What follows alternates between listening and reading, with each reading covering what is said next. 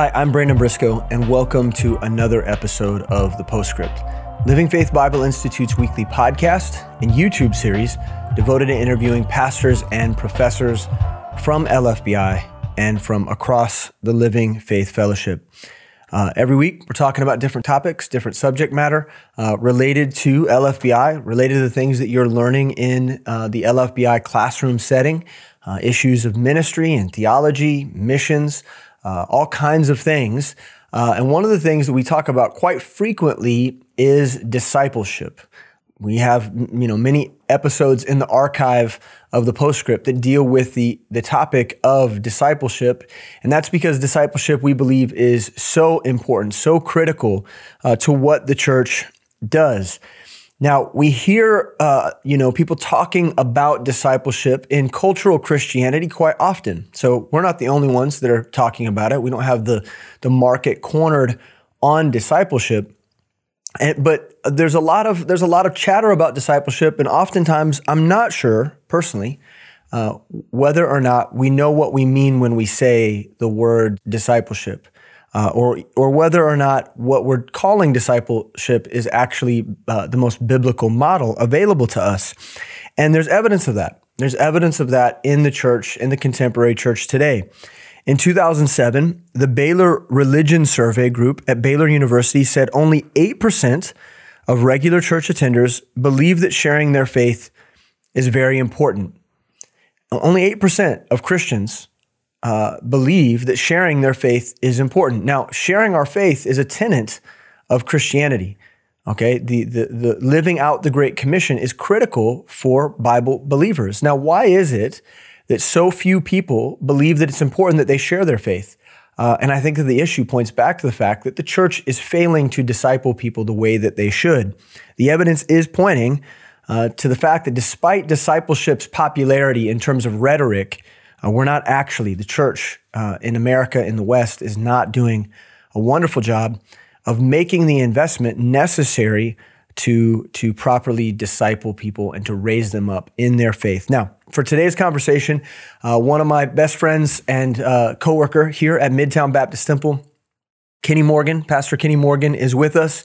Uh, he is the discipleship pastor at Midtown Baptist Temple, and he is also the chair of the foundations department here at LFBI. And he's spent years of his life thinking about, teaching about, and practicing discipleship. And so he is a qualified person to talk to you about this idea of discipleship and how it's implemented into the church, which is what we're going to discuss today. So thanks, Kenny, for being here, man.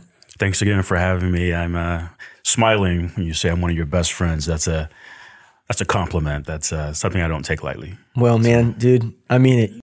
Discipleship is your whole life. Like it's it's it's all you think about. When you when Kenny Morgan falls asleep at night, he is dreaming about discipleship, discipleship tactics, um, you know, ways in which we're we, we need to improve what we're doing. Um, tell us why you believe that the contemporary church uh, and their view of discipleship is broken. Um, what is it that's not working? Why is it that, that, statistics like that exist? Why is it that people are falling out of faith? Why is it that people are failing to share their faith and to live it out daily? Why is it that the character of the church is constantly eroding over time? We're talking about discipleship a lot, but there has to be something broken about what we're doing. Can you, can you tell us what you think that is? Yeah, to your point, you know, I do give a lot of time and attention to you know prayer, to discipleship. It's a it's a very very tall order. Uh, it's a it's a massive ministry mm-hmm. for me personally, for us as a church. You know, as imperfect as we are, we're you know we're going to be lacking in different areas in our sure. church and not do some things as well as others, but. That is the one area that we can't drop the ball. We we we we can't fail there, and I know that. Mm-hmm. And that's never far from my mind, from my heart. So, over the years, I've had the opportunity, and I would even say the privilege to speak to a number of pastors and leaders in different churches. And, you know, I've read a lot of books and mm-hmm. blogs and, and all of that about discipleship. And so over time, you begin to compile just some observations, some yeah. things that you begin to notice and, and pay attention to and, and ultimately learn from yourself, mm-hmm. right? In terms of what to do, what not to do. But in terms of the question you're asking, I think one of the things that I, I've come to to recognize about this is that this is very subtle, but it is it is as real as it is subtle. But there seems to be a disconnect between you know discipleship in the gospels versus discipleship in the epistles. Mm-hmm. And what's interesting is is over time as as pastors and leaders become doctrinally astute, we can get really good in terms of how we dismiss ourselves from certain things or or give ourselves an out. So what that looks like is somehow discipleship in the gospels will cost you everything, but discipleship under Paul in the epistles is not as expensive. Hmm. That, that, that's just, and just, I've kind of pieced that together through a lot of different discussions. The problem with that is that mindset or that approach, it falls apart in Romans 12 1. Yeah. Because if I read that correctly, we're to be living sacrifices. Right, right. I don't know how you can be a living sacrifice and that costs you anything less mm-hmm. than your life. Yeah. Which is the message of discipleship in the gospel. So I, I don't I, I, don't see the I, I, can't justify that it's it's cheaper in the epistles right. than the gospels. Well, I look at the example of Timothy as a young man, right. what he gave up to just follow Paul and sure. to be his disciple. And I mean, one of the the very first acts of his discipleship uh, is his foreskin. Right. Um, and that was for the sake of the mission, and sure. that was for the sake of following a, a master in a master apprentice relationship right. in order to learn what it means to be a minister of the gospel. And so you can't look at Paul's ministry to men like Timothy or Titus or Apollos or Aquila and Priscilla, the way that they function in ministry, and say that that was somehow cheap. Right. It, it was not. Well, something you and I have discussed, and and I think it's it's very much on point with this is I mean, can you imagine what was going through, you know, Timothy's mother? What was going through her mind? Oh my gosh! When her son now is going with this guy, and wait a minute, what what just happened not that long ago? Mm-hmm. Uh, this is yeah. the same guy who was stoned to the point I thought he was dead, and now my son's going to go with him. I mean, it's, I mean, she would have had to have done the math that would have said, you know what, I may never see him again. Right, right. That's that's discipleship. That's, that's costly discipleship. Yes, it is. And so, you know, you mentioned this idea. We've talked about this idea of, of a cheapening of discipleship. Yes. Um, we, the, the, church has a tendency to make things more accessible and, and more convenient and easier for their members. Mm-hmm. And so, a church that that espouses discipleship uh, could also be undermining um, the value or the potency mm-hmm. of discipleship in the life of their congregation, maybe even unintentionally, sure, un- unknowingly, sure how do you see that manifest itself? Like when you when you look at church in general and you see that that pastors are struggling to actually get real and meaningful uh, traction with discipleship, or if if discipleship's become programmatic, or if discipleship has become um, optional within the body mm-hmm. within that church. How how do they get there? What are some of the mistakes that they're making what is the perspective shift that needs to take place? I think one of the things that happens is is I think pastors and leaders can come face to face with the realities of true discipleship mm-hmm. and see how bold and unapologetic Christ was about it mm-hmm. and how he presented it. We talk about Luke 14, the cost of discipleship and and other places in the gospels and I think the the, the typical pastor is going to have a you know a decent pulse on on his congregation spiritually, mm-hmm. and I think what comes out of that sometimes is just fear. Mm-hmm. If I stand up and I present these terms as they are presented in Scripture, the people can't handle this. Mm. I mean, we see this in John chapter six, right? He says some hard things, and from that moment on, there were some who said, "Well, actually, it was many." Yeah of his so-called disciples said, yeah. "I'm done. I'm not walking with you anymore." Mm-hmm. You know, you look at the the cost of discipleship as we see it in Luke 14, and you look at the massive crowd that he gave that to. You would have had everyone there from every stage and walk of life, and he had one message to all of them. This is what it looks like to be a disciple. If you're going to be a disciple of mine, here's the cost, here are the terms, and didn't apologize. He just presented it as as truth. And so I think for some pastors, there's a fear that if I hold my congregation to this discipleship bar, we're going to lose some of these people. Mm-hmm. I mean, this is a hard, these are some hard things to say. These are some hard things for people to wrestle with and consider and ultimately embrace. But the reality is, you're not going to make disciples indeed true disciples without holding to the biblical bar of discipleship. There's no way you can do it. Yeah. And so you're saying they're unwilling to give up their their church attenders uh, for the sake of discipleship. Because if you're saying that this is the standard by which our church is going to follow Christ, um, that might be too much for people to swallow. It might be, it might be, you know, difficult for them to get their head around. And in time, they'll- may not be willing to buy in. They, they might like church the way that it was. you know? Sure. And and that's a difficult thing for a. It seems inordinate, maybe, right? For a pastor who's looking at the way we perceive discipleship, the way we understand discipleship, our philosophy. They look at it and they say to themselves, "Well, I see that, and I see that that's working for you, and that's Right. good." But it does mm-hmm. seem a little radical, doesn't it? Seem a little radical. I mean, I hear that quite often uh, when people are looking at the way we do discipleship. Um, can you talk about our discipleship philosophy and explain why so many people might perceive it as radical, despite the fact that we just we just think it's biblical? But, Sure. But explain what it is that seems so radical to pastors when they're looking at it, and why why they might not want to implement discipleship the way that we do in- in, our fellowship of churches. Sure. Well, I think one of the things that that you that you touched on in the very beginning of, of this discussion, you, you talked about how how few people, you know, actually evangelize, preach the mm-hmm. gospel. And that's what you get when you negotiate or you lower the bar when it comes to discipleship. Yeah.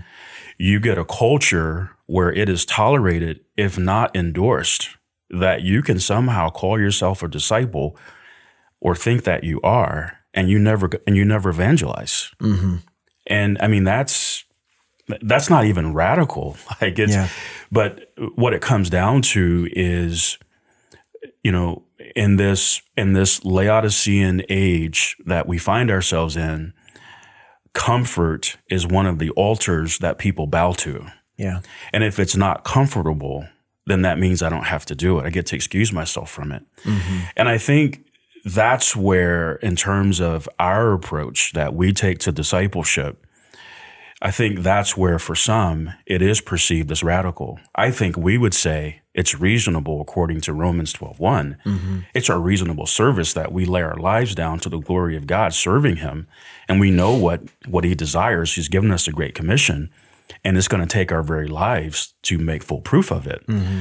But if we're going to do that, if we're going to make disciples indeed, if we're going to be a true discipleship culture, then we have to be a culture of accountability. Mm-hmm. We have to hold believers to the biblical standard of being disciples indeed, true disciples.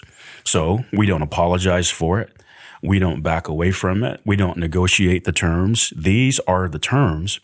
And in the power of the Holy Spirit, through God's word, we all have the ability to pay that cost. Mm-hmm. We can lay our lives down, being disciples indeed, and making them. Again, I think for for some people, and and I would even say for for for me, I think for you, sometimes those accountable discussions are hard Yeah. they're hard to have. Mm-hmm.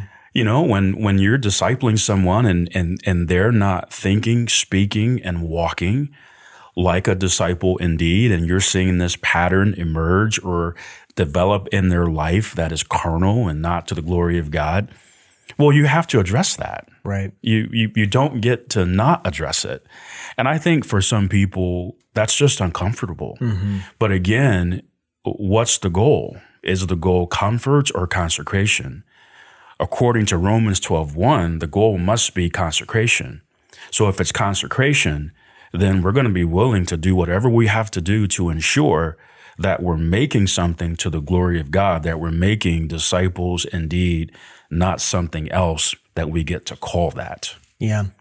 And so I think uh, associated with the cost is the allocation of resource, investment of time, and even the approach that we take. And so when we do discipleship, what we mean is that we are taking uh, leaders in our church, uh, we are taking their time, uh, their knowledge set, their experience, and we're allowing them to invest uh, that time and energy into a younger believer for nine to 12 months. Uh, that becomes a priority in their ministry life. Right. Uh, it may supersede other things, other good things. Sure. Uh, you know, it may affect uh, people's involvement in the choir or the hospitality team or areas of ministry that we would see. Oh, this person is equipped for that, and and we want you know, um, the volunteer. We need the volunteer power. Hmm. Well, we believe that that, that that resource, that individual, is better suited for devoting that energy and that time into a relationship. Right. And I think that's a hard thing for people to swallow too, is the way in which we employ people to serve the Lord looks different and it may impact uh, some of the more um, visible ministries of the church. Sure. Sure. So discipleship is it's it's it's mutually expensive, right? Mm-hmm. It, it it's it's expensive to the the disciple, the pupil, the student, and it is as expensive and even more for the teacher, the discipler, mm-hmm. the mentor. Mm-hmm. It, it, it, it, no, it's not cheap for anyone, right. right? And so that it's it's a very so discipleship, and we talk about this a lot, particularly in in our training modules here, foundations two and three in particular, where mm-hmm. it's very focused on leadership, equipping, like that. That's the environment there, right? But one of the things that that that we that we drive there is the fact that it's it's going to cost you everything to not just be a disciple indeed, but it's going to cost you everything to make one. Mm-hmm. It, it's going to be it's going to be your life. Yeah. But but that's what we've been called to do, and and there, there's nothing else to do or give ourselves to than that. But is it is it is it convenient all the time? No. Is it comfortable all the time? Well, of course not. It wasn't comfortable for Christ. Right. How can it be comfortable for us and convenient for us all the time? But but that's the mission and and that's what we give ourselves to.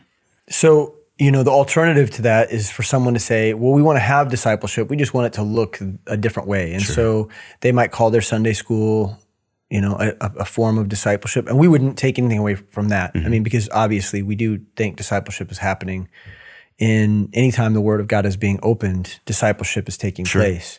Uh, but we do believe that in our in our church and the Living Faith Fellowship churches as a whole believe that every member is a minister, right. and that means that every every person in a church, every member of the church, ought to be discipled. That's that's an expectation, and that's what we invite people into. Sure. When they become new members of our church, or they've been around for any length of time, we are very quickly inviting them into uh, the cost of discipleship class so that they can make that choice and, and they can make that decision to move forward. That that's a big deal, and a lot of churches and a lot of pastors aren't willing to go that far. Um, for I guess for all the reasons maybe that you mentioned before. So one of the things that is is foundational in in this particular area of our discussion is that discipleship is very parental in scope. Mm-hmm. So I'm a father, so are you you and I know what goes into training up our children in the way that they should go. Yeah. That's a very deliberate, intentional investment. We're not slack at that. We understand how critical that is. It's everything to their spiritual health, growth, and development. Well, spiritually speaking, discipleship is no different. Mm-hmm. It is that intense, it is that intentional. It's everything you got to ensure that this person is going in the way they should go. And that's what we do when someone comes to faith in Christ. The training up process is discipleship. Yeah. We're training them in the way they should go. Mm-hmm. There's only one way to do that. And that's 100% everything you got to ensure that that happens to the glory of God. Yeah. And I think it's it's true that that when discipleship's done right, you've gained a member of your family um, you're giving them time, you're sharing life, they're following you around in ministry, they're observing you, they're observing the way you interact with people. Right.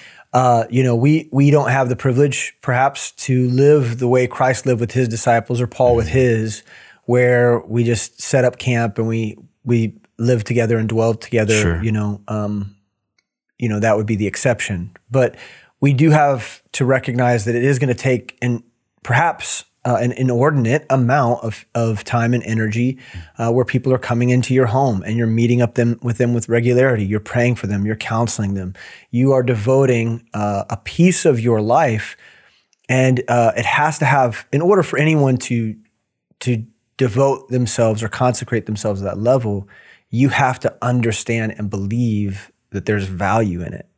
Oh, you absolutely do. Yeah. And what you give to it shows what you think of it or the value you've placed on it. Mm-hmm. I think one of the things that is, is very critical to to point out here is that you know our culture is very microwavable.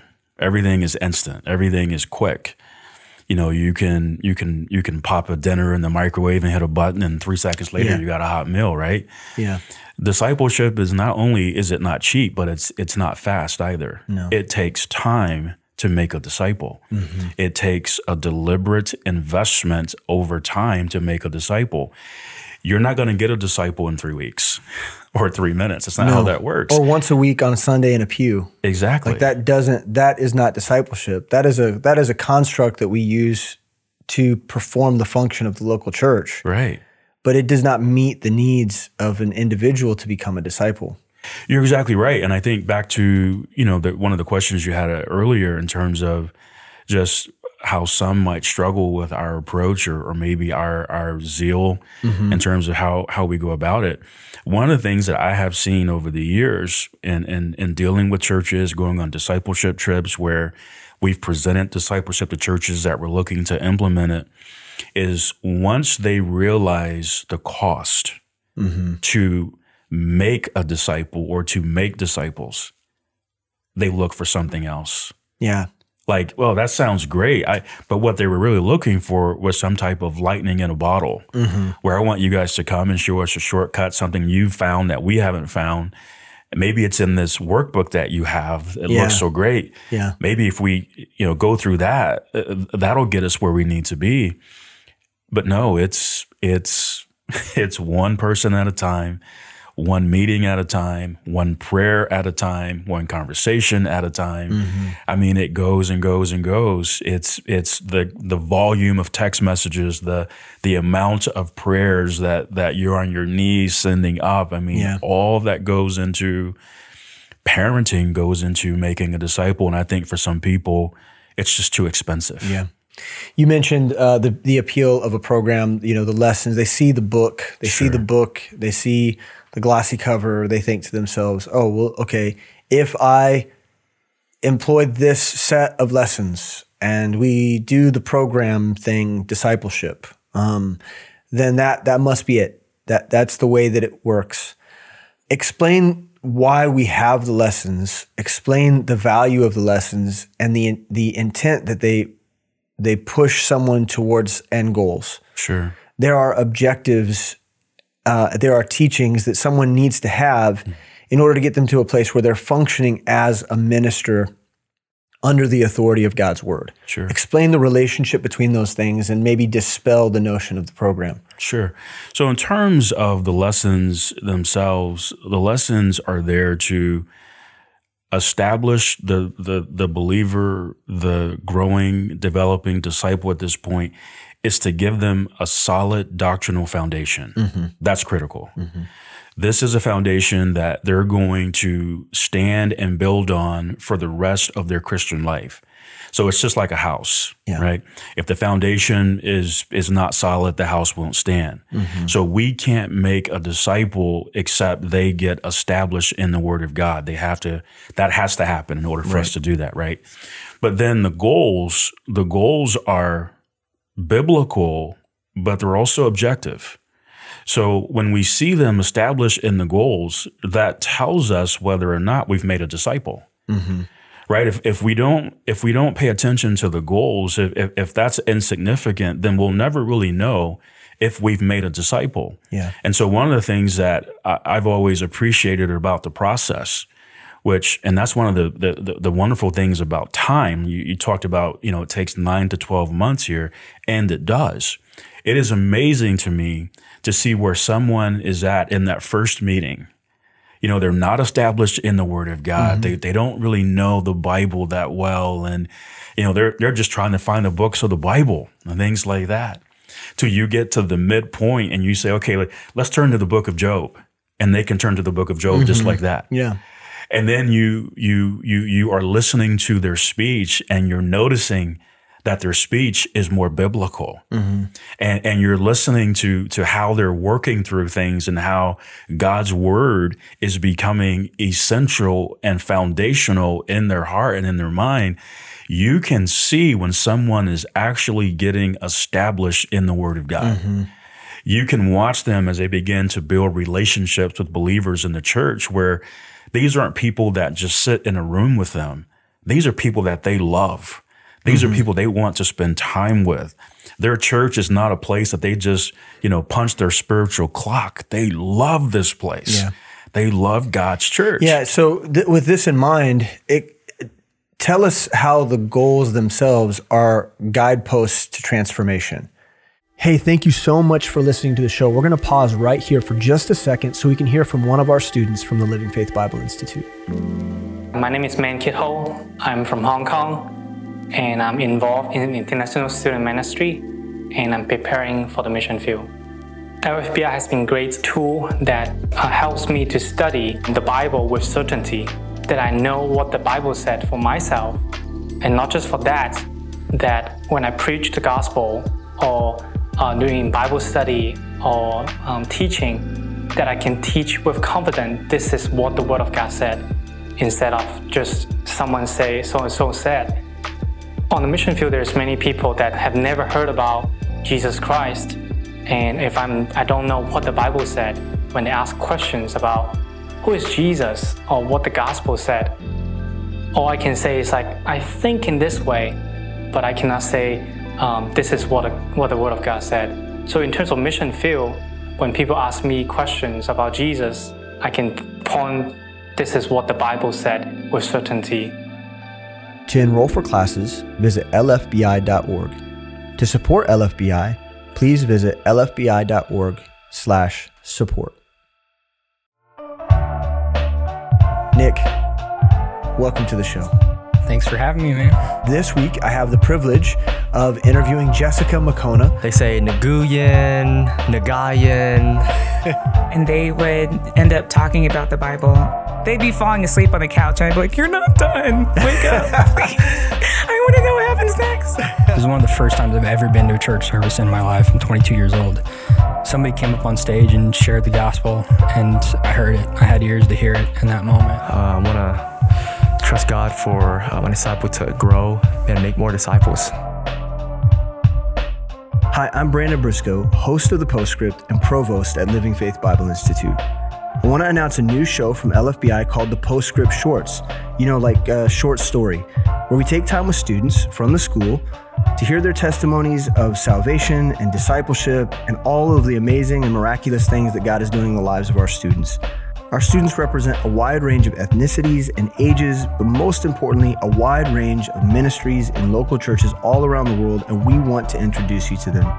So if you want to be edified and challenged, join us every other Wednesday for the Postscript Shorts. And now back to the show.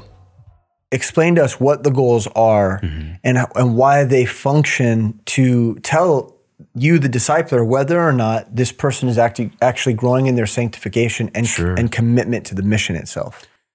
That's uh, we we we could we could spend the whole yeah you know discussion on that at a high level, and, and I'll just uh, we'll we'll do a flyover approach, but but starting with the first one, it's everything. It's everything to God. It's got to be everything to to me as a discipler. And my heart is to see it become everything to this person that I'm very privileged to disciple, mm-hmm. but being established in worship because that is the sole reason for their existence. Mm-hmm. And we don't mean just praise and worship. Yes. We mean worship as a lifestyle. Absolutely. Yeah. We're talking Genesis 22 worship, where it's mentioned for the first time. Mm-hmm. I don't get the impression that Abraham was thinking about singing No. when that's mentioned. Yeah. True worship takes place in the context of sacrifice. Mm-hmm. That's where it happens. Romans chapter 12. Here we go. Romans one. 12, 1. There it is. That's why that's everything. Because you want to see them. And, and when you're watching this, this is beautiful because you know that God is glorified. Mm-hmm. When you're watching this person and their heart now is to do whatever brings pleasure, honor, and glory to God Yeah. Yeah. that's okay. So now, e- even even if that means that I have to sacrifice something, mm-hmm. or I have to sacrifice someone, I've got to let someone A job, go, or a relationship. whatever it might be. Yeah. Yeah. Whatever it might be that gets in the way. That pleases the Lord. Yeah. and so it's gone. Yeah. And so if if you if you don't get there, so here we go again. Let's come back to, you know, why so many people don't evangelize. Well, it's uncomfortable, right? I mean, just to whether it's a, a cold call or even the guy I sit next to in my cubicle, you know, five days a week. Mm-hmm. Well, we can talk about the Chiefs or we can talk about the NBA playoffs, but boy, if I mention Christ, that's going to get awkward. Mm-hmm. Well, when they're getting established in worship, wait a minute. I'm an ambassador for Jesus Christ. I've been given the ministry of reconciliation. The option to not preach the gospel is not an option. Mm-hmm. so if Joe over here is going to look at me sideways or awkward from here on out because I talked to him about Christ, then so be it Right. as long as God the Father is pleased, I'm mm-hmm. going to do it, right? Yeah. So established in the Word of God. You know, these last two years, two and a half years now, have been very challenging. You know, we, we we've had the pandemic, we've had social issues, political issues, all of that, and you know, Midtown as a church, not everything was perfect, but I will say this: by God's grace, we weathered the storm extremely well. Yeah. Why? Because when you have a discipleship culture, disciples indeed are built for hardship. Yeah. They are able and they will endure hardness as good soldiers of Jesus Christ because they're true disciples. Mm-hmm. And that's what they do. They're going to hold to the word of God that they're established Yeah. in. So their, as their anchor. that's their anchor. Yeah. So as we're going through all these things and there's all this nonsense on TV and people are, you know, whatever's going on, uh, as a as a people here at MBT, uh, the heartbeat is is what does the Bible say? Yeah. Uh, That's it. it. It doesn't matter what what what the television says or what my neighbor says or what my culture says. What does the Bible say? Yeah. Then that's how I'm going to think. That's how I'm going to speak. That's how I'm going to respond in all this, right? Mm-hmm. And then the the the you know being established in in in in the in the local church. You know, Paul said something to Timothy that I think is just explosive. In 1 Timothy 3:15, I mean, I think it's massive when it comes to the local church and you know, we're talking about something that so many people today, once again, call themselves disciples, but have such a low view on the church. Yeah. Paul says that the church of the living God is the ground and pillar of the truth. Mm-hmm. If that's true, well, then what does that say about the, the significance and how critical it is Right. for this person to be established in the local church? It's everything, right? To their spiritual health and growth. And then finally, you know, this is the capstone of the first goal. You know, we talk about being established in worship, right? Mm-hmm. Well, now we want to see them established in ministry. Well, now if I'm established in worship and my life is all about being a Romans 12 1 believer, I'm a living sacrifice. Well, then I'm I'm God's servant Yeah. my I, so here, here and, and this is this is the beauty of it and i mean this is fantastic i mean this this lights me up like a christmas tree. And that might sound corny but that's all i got right now in the moment okay? I don't have a script. But this is beautiful okay? True servants true ministers only have one expectation and that's to serve. Mm-hmm. That's it. Yeah. that's to serve. Yeah. The title minister means servant. Yes, it does. Jesus came not to be ministered unto, but to mm-hmm. to minister and give his life a ransom for many. Jesus came to serve and die. Yeah. That's it's that simple. So when we see someone established in worship or and now in ministry. Mm-hmm. That's how they think. That's how they roll. When they walk through these doors, no one owes them anything. They owe everybody everything. Right. Which is, again, that along with a lot of the other things you said are counterintuitive to the way that Christians think today. Yes. Because so many of us, even if we're unwilling to admit it or confess it out loud, verbalize it, if you will, so many of us, when we go to church, we're looking to be served. And so, what discipleship does, with the guideposts in mind, with the doctrines that are being taught in mind, with the sacrifice and the commitment that's being made by these two individuals, what we're doing is we're trying to turn uh, the cultural Christianity thing on its head and get back to what we see uh, as being true in Scripture Yes. true of the men and women in the first century as they followed Christ, as they were willing to give their lives. That is what our world needs from Christianity today. It doesn't need one more pew sitter. Right. It doesn't need one more tither. It doesn't need, need one more person to, to cheer on a missionary from afar. We need people who are transformed into missionaries, and that only comes through discipleship. Absolutely. And, you know, one of the things that, you know, is a reality for us if we're if we're paying attention is that, you know, America, it breaks my heart to to to say this, but America has become a mission field. I mean, that that is at a at a minimum that's nauseating. At a minimum. nauseating because for so long, uh, you know, there was a church on every corner. Yes. Um, and there was, uh, you know, we weren't perfect, never have been, but there was a intentional emphasis on believing what the Bible says and forming a morality and a worldview around it. Yes. That's been that's long lost. Long lost. Yeah. And the reality is, is when you're not making disciples, you have no one to send. I mean that that's the indictment against the church right now. Is we, we're a mission field because we stopped making disciples, Yeah. and so when you're not making disciples, and that's that's that's the the simplicity and the power of the Great Commission, right? Because we're not told to make missionaries. We're not told to make pastors. We're not told to make teachers, leaders, tithers, church members. right, right, right. We're not told to make any of that. At the end of the day, we're told out of that to make disciples. And when we do that, we get the rest of all of that. But when we try to make those things and then label it as discipleship or call them disciples, Yeah. it fails. And and if I can, you know, one of the things that I, that I've come to realize working for LFBI and and rubbing shoulders with other seminaries and other uh, Christian universities and things like that is that is that and and and you know the people of these institutions they're, they're they admit this much is that because the local church doesn't do what it's supposed to do so often um, the churches have no choice but to send their best and brightest to get discipled at, at seminary. When, um, you know, I think the unique position of LFBI is that we are encouraging people to remain in their local churches in order to get discipled, in order to grow in ministry.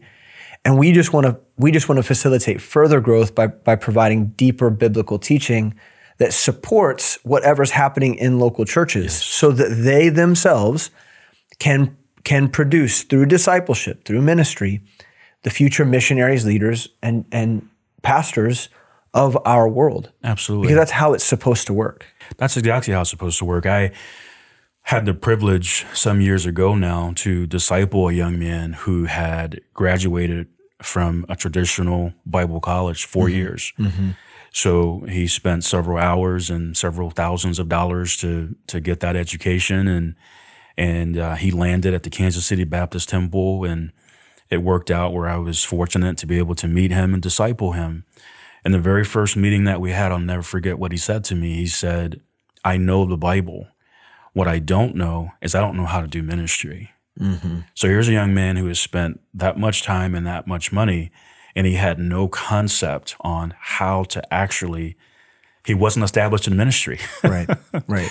you know and so through the discipleship ministry of our local church uh, we have a number of people who are well on their way with respect to serving god with their best Yeah, absolutely. To get back to the way that we approach discipleship. Sure. In our philosophy, there is a master apprentice relationship because that's what we see in, in discipleship in scripture. Right. Moses, Joshua, Elijah, Elisha, Jesus, his disciples, right? Um, and of course, Paul and Timothy, et cetera, et cetera, et cetera. What is what is the dynamic within the pastor apprentice relationship? How should that be approached? And uh, why is that critical for the proper outcomes? It's very, very critical. This is interesting. I'm, I'm, glad that you you brought this up because this is very interesting. In our circle, there'll be a number of people who are familiar with the 16 lessons. Right, I was mm-hmm. I was discipled through those, and Yeah, the, the the discipleship material used to have 16. Now it has 18 in our material, but we a lot of us grew up under the teaching of 16 lessons. So Correct. anyway, Many people have that, and it's great whether you use that mm-hmm. or you use the- Sure. the, eighteen. Yeah, of course. Uh, that, that that's fine. But the reality is, you can use that tool and still not make a disciple. yeah, right. That's if if if if at the end of the day, this is simply transactional. Mm-hmm. Every week we get together, where I'm just going to sit and lecture you for two hours, and you know, so we cover this lesson, we cover that lesson, and so I just talk at you for nine to twelve months. I've not made a disciple. Yeah, and the danger is that you've actually just made someone who's arrogant and full of knowledge. You have, Yeah. and and you've you've given them a false paradigm for what discipleship is, right? Right. And so let's let's keep going back to where you started about the the survey from Baylor University mm-hmm. about how few people evangelize. So when Jesus is recruiting his disciples, what does he say? Follow me, and I will make you fishers of men. Mm-hmm. Okay, Yeah. that's the goal. Yep. Okay, that's that's where we're going. This this is this is what this is going to look like. Well, how did he teach them how to become fishers of men?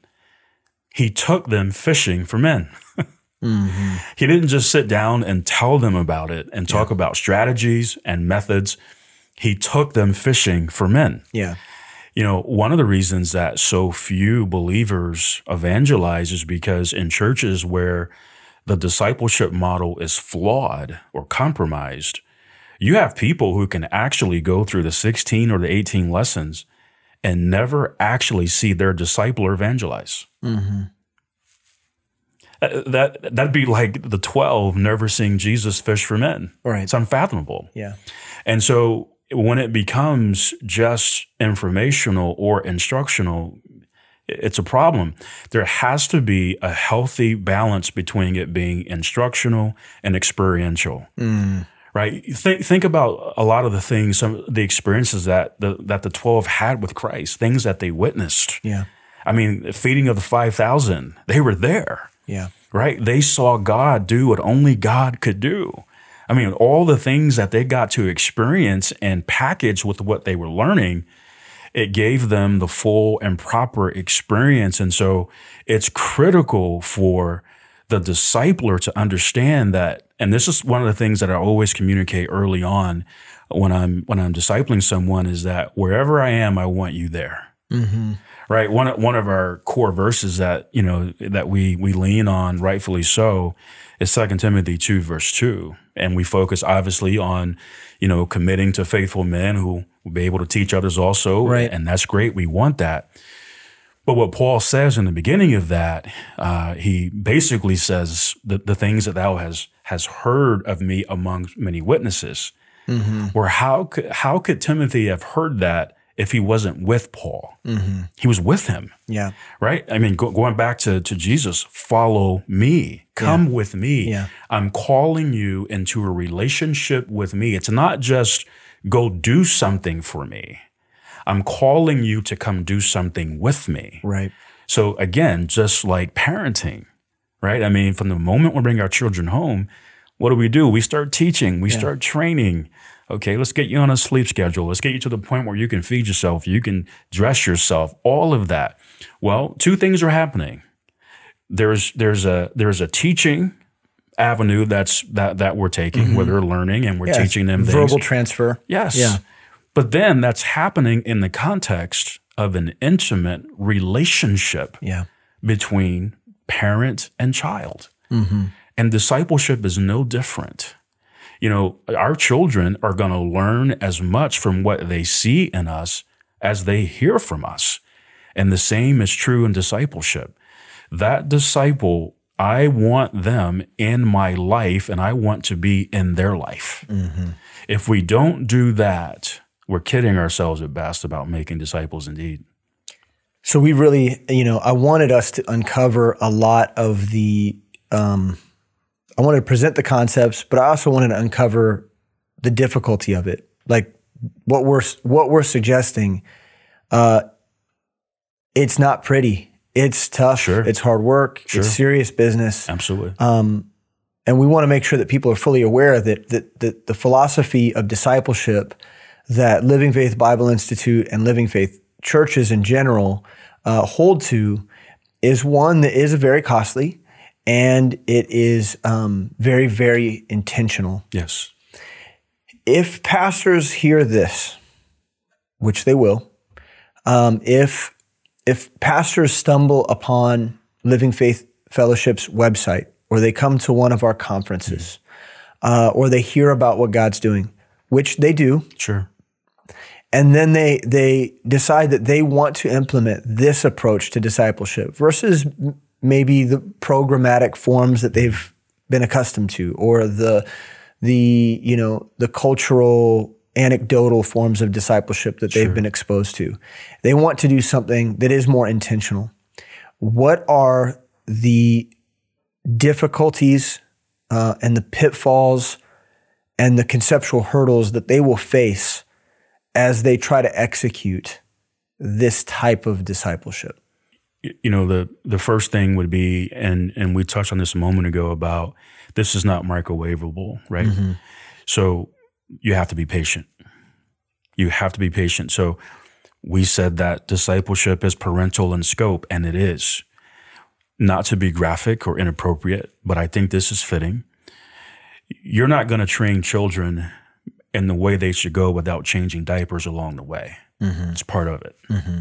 They're children. Yeah. That's what they do. Right. And so you have to deal with that. You use the word messy. At times, discipleship is that it's messy. Mm-hmm. It takes time for people to grow, just like it did us and just like it does us still, mm-hmm. right?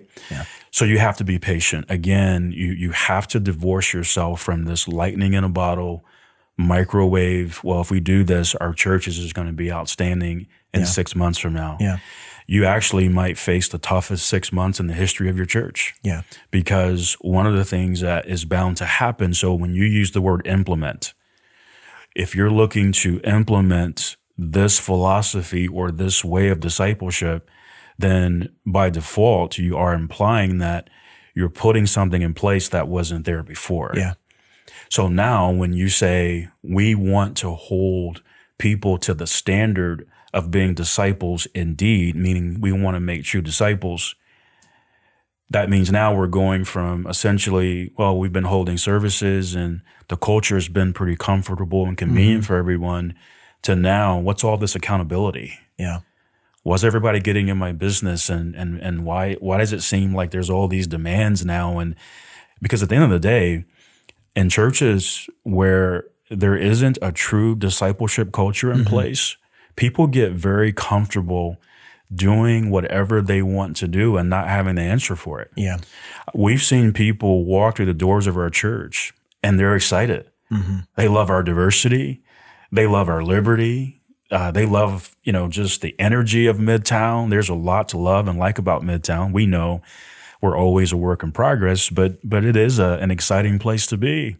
And they hear about discipleship and go, "Oh, this sounds outstanding. Where do I sign up? Let me do that." They sit through the class and and really in their heart, it's hypothetical.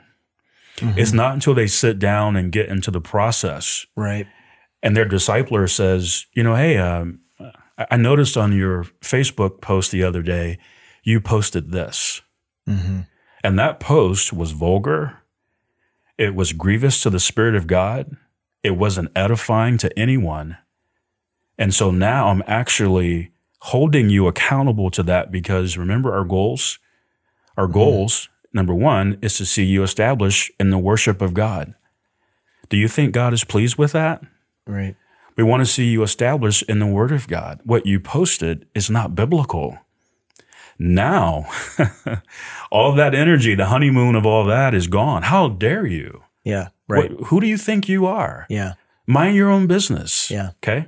And so now, because they're, they've never had that accountability before. And so that will happen on some level Mm-hmm. in a church that is implementing this where people have been comfortable not having to answer for how they're living. Yeah. And in a, and, in a, and and that's really it. In a discipleship culture, people do not get to live that way, myself included. Right. You know, I, I know Sam loves me. I Yeah, know Pa- that he Pastor. Sam Miles, head Sam pastor of our church. Yes, Sam loves me. I've seen Sam shed tears over me. I've seen Sam shed tears over you. I know how much he loves all of us, Mm-hmm. right? But I'm not mistaken. If I get outside the lines of the standard that I am held to, Sam, in his love for me and his love for God, will chastise me. Yeah, and what you're speaking to, I think, is a, a critical thing, and I think you know it's it- people listening should understand. I'm going to ask you this question: Is there any pastor on our sta- staff that was not at some point discipled in this philosophy of discipleship? No, no. Is there a single leader in our church, elder, teaching elder, uh, o- o- someone who oversees ministry, children's ministry worker in our entire church that has not been discipled in this philosophy of discipleship? Absolutely not. And so what we're saying is that this is not this is not some sort of exclusionary process that we hold baby believers to when they show up. This is something that all of us have done and are doing and live by. Sure. It it becomes the culture, which is why despite the fact that you're a pastor, you are open to being held accountable Yes. because you were taught once upon a time, I won't name the date of when it was, some, somewhere in the 90s, Yes. early 90s Yes. someone taught you what accountability was. Someone invested discipleship in you. Absolutely. And now this is the culture. But what we're saying is that none of this is easy. Like if this is going to happen, if a pastor says, I want that, it's it's not going to be easy, but it will be worth it. And your children and your children's children will thank you that you discover a more biblical approach to investment. yes. Then you realize that Sunday mornings and, and entertaining the flock with exposition is is not enough. It has to be more. The, our world needs more. It, souls need more than that. Yes. Um, So, Kenny, you teach a class called Realities of Biblical Discipleship. Right. And it is geared towards the leader who is is learning to implement discipleship, whether it be in their own personal life or in the context of their ministry or in the context of the church as a whole. Maybe it's a pastor. Pastors take this class because they want to learn how to better execute discipleship in their churches. Can you tell us a little bit about the class and why folks should consider signing up for it? I think we're offering it this coming fall, fall of 2022. Correct. So implied in the title when we when we call it, you know, realities of biblical discipleship, we want to present a clear biblical visual of real discipleship, what it mm-hmm. looks like. And I think if you are a pastor or leader in a local church that's overseeing discipleship, you must be crystal clear on what that is and what it looks like. Otherwise, you can't make disciples indeed mm-hmm. if you don't know that. Yeah, they're looking to you for vision. Absolutely. And so, what we want to do in this class is we want to unpack that for you. And we want to walk you through all the different elements of what real discipleship looks like.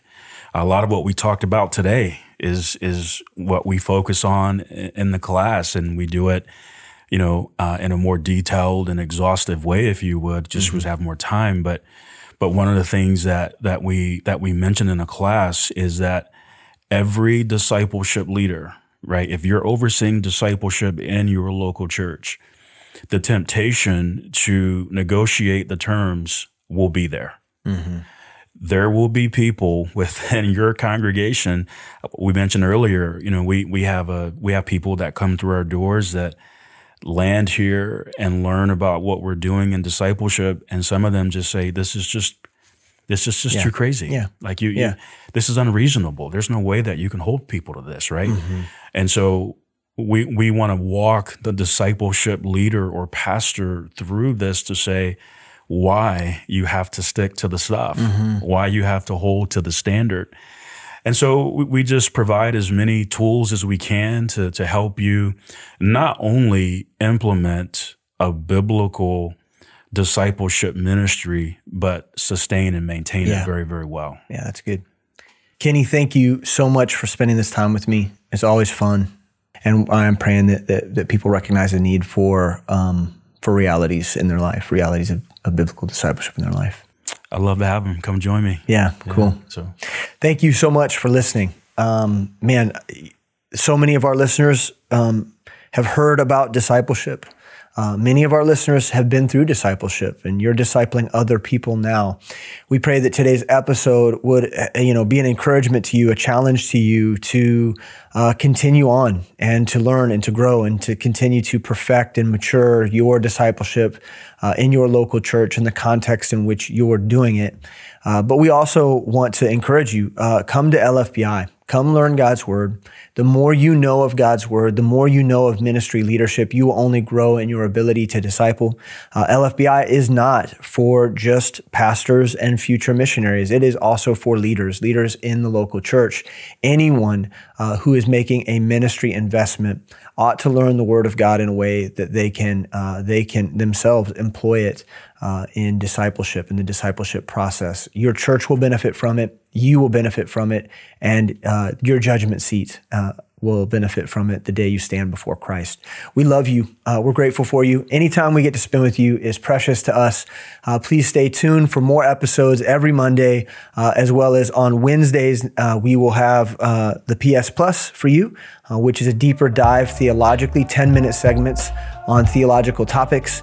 Uh, and then also every other Wednesday, uh, we are doing episodes devoted to testimonies of students from LFBI. We want you to join us in that as well. God bless you. We love you. Have a wonderful, wonderful day.